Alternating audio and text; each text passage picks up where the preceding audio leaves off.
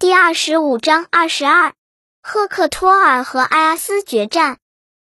女神雅典娜从奥林匹斯圣山上看到赫克托尔兄弟两人正向战场走去，她随即降到特洛伊城。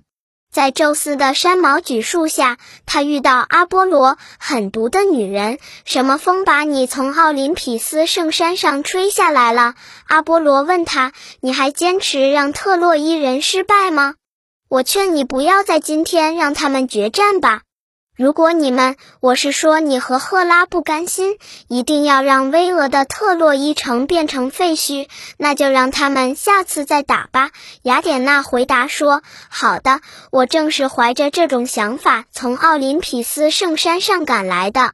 可是，你告诉我，怎样才能让他们不打呢？我们要使强有力的赫克托尔更有勇气。阿波罗说，让他向丹内阿人单独挑战。预言家赫勒诺斯听到两位神之的谈话，他急忙找到赫克托尔，对他说，智慧的普里阿摩斯的儿子，你愿意这一次听从我的建议吗？我劝你去要求特洛伊人和希腊人停战，但你自己则要求和亚各斯人中最勇敢的一个英雄决战。你这样做毫无危险，因为你命中注定还不会死。赫克托尔听了很高兴，他叫特洛伊士兵停止前进，然后手执长矛走到阵前。双方士兵看到他这举动，果然停止战斗。阿伽门农也命令希腊人停止前进。雅典娜和阿波罗变作两头苍鹰，栖息在宙斯的圣树上，看着这里纷乱的场面。最后大家都安静下来，赫克托尔开始说话，特洛伊和希腊的士兵们，你们听听我的发自内心的建议。我们不久前缔结的合约没有获得宙斯的赞同，它使我们两个民族兵戎相见，其结果非常明显，或是征服特洛伊，或是让你们连同战船在我们的打击下彻底毁灭。全希腊最勇敢的英雄们就在你们的兵营里，谁有胆量跟我单独作战，请他站出来。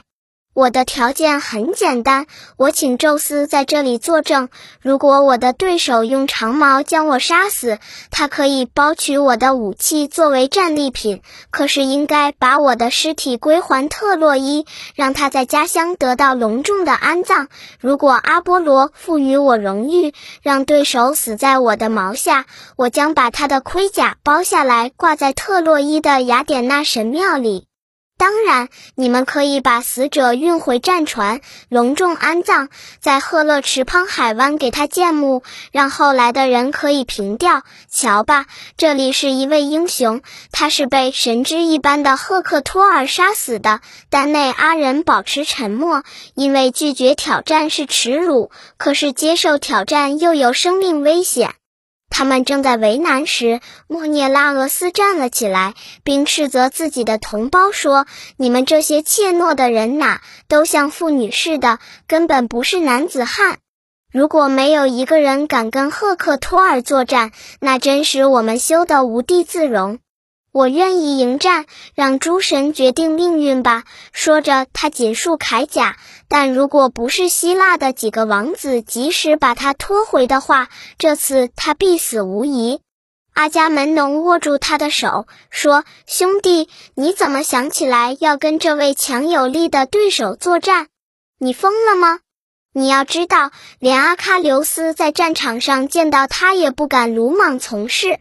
我们请你三思而行。莫涅拉俄斯听从了他的话，然后涅斯托尔向他的军队说了一番斥责的话，告诉他们当年他和亚加迪亚人厄洛与特哈利翁决战的故事。如果我还年轻，他在结束时说，还跟当年一样强壮，赫克托尔马上就会找到自己的对手的。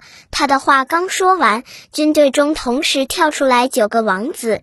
第一个是阿伽门农，其次是狄俄莫德斯，然后是两位埃阿斯，接下去是伊多莫纽斯以及他的伙伴麦里俄纳斯、欧律皮罗斯、托阿斯和奥德修斯。他们纷纷表示要和赫克托尔作战，抽签决定吧。涅斯托尔说，无论谁抽到签，他如果决斗胜利，全希腊人都会为他感到自豪和高兴。于是每一个人都做了一份签，将它投入阿伽门农的头盔里。士兵们一起祈祷。涅斯托尔摇了摇头盔，从中跳出了推拉蒙的儿子埃阿斯的签。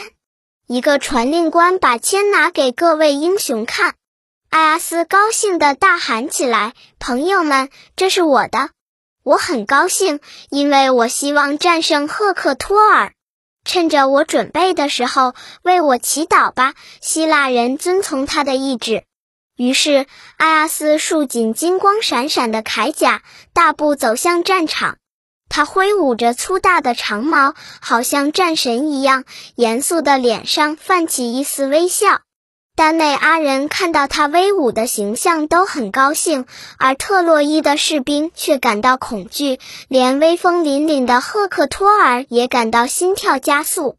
但他不能后退，因为这场决斗是他挑起来的。埃阿斯走到赫克托尔面前，威胁地对他说，赫克托尔，这下你该知道，丹内阿人中除了珀留斯的失心儿子外，还有别的英雄。好吧，让我们开始作战。赫克托尔回答说，威武的推拉蒙的儿子，你别把我当一个弱小的孩子进行挑逗。我身经百战，有丰富的作战经验。你是一位勇敢的好汉，我不会使用诡计，我要当着你的面投出我的长矛，看他能否击中你。说着，他急速地投出他的长矛，击中埃阿斯的盾牌，矛尖穿透了六层牛皮，只是没有穿透第七层。现在轮到推拉蒙的儿子头矛，他飞过空中，穿透赫克托尔的盾牌，刺破了他的铠甲。要不是赫克托尔及时躲闪，他一定会刺穿他的腹部。现在双方持矛对刺，赫克托尔瞄准埃阿斯的盾牌中心刺去，但枪尖折弯，不能刺穿青铜盾面。相反，埃阿斯则刺透了对方的盾牌，划破了他的脖子，即刻流出了血。赫克托尔往后退了两步，他的右手稳健地抓起一块石头，击中埃阿斯的盾牌，发出当的一声巨响。埃阿斯从地上捡起一块更大的石头，用力朝赫克托尔掷去，打穿了赫克托尔的盾牌，砸伤了他的膝盖。赫克托尔不由地往后踉跄了几步，可是他仍然抓住盾牌。隐身在他旁边的阿波罗伸出手来，把他扶住。两个人又拔出剑来，冲向对方，进行最后的决战。这时，双方的使者匆忙走上前来。特洛伊人的使者是伊特俄斯，希腊人的使者是塔尔迪皮奥斯。他们举起棍棒，隔开了两位激烈交战的英雄。别再斗了！伊特俄斯大喊一声，你们两个都是勇敢的人，都是宙斯喜爱的人，这是我们大家都看到的。现在天时已晚，请听从黑夜的命令停战吧，跟你的同胞去说吧。埃阿斯回答他，正是他向最勇敢的希腊人进行挑战。如果他同意停战，那么我也同意。赫克托尔向对方说，埃阿斯，是神之给了你强壮的身体、力量和头毛的本领。我们今天暂且停战，以后我们再决斗，直到神之把胜利交给我们两个民族中的任何一方为止。